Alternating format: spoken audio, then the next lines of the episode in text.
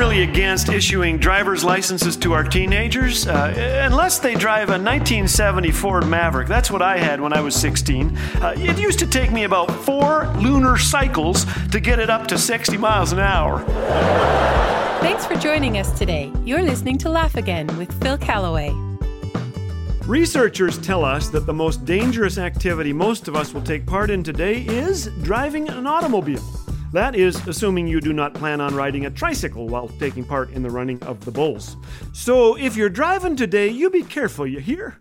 Today, our Laugh Again research team, comprised of my son, has spared no expense in coming up with the top five driving jokes of the day. Here's number five. A Texas farmer was visiting a farmer in Israel.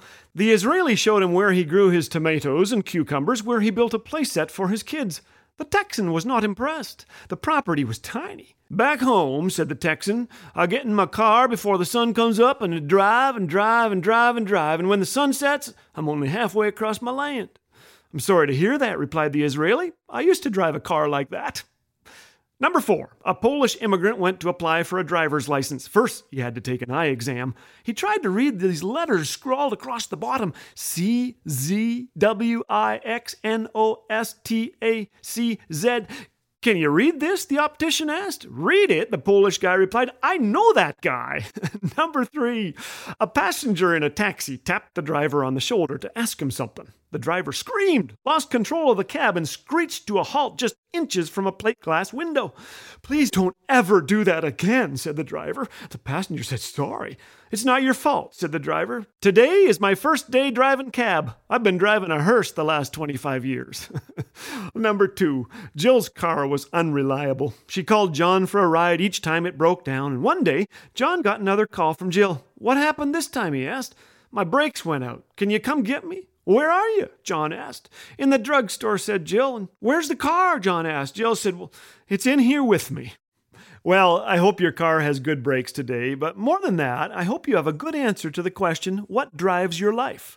Are you driven by the desire to acquire, the desire to be liked, the need for approval?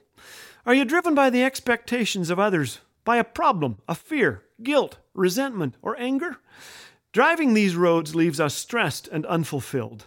Today, it's time to take a U-turn and drive along a path that leads to joy.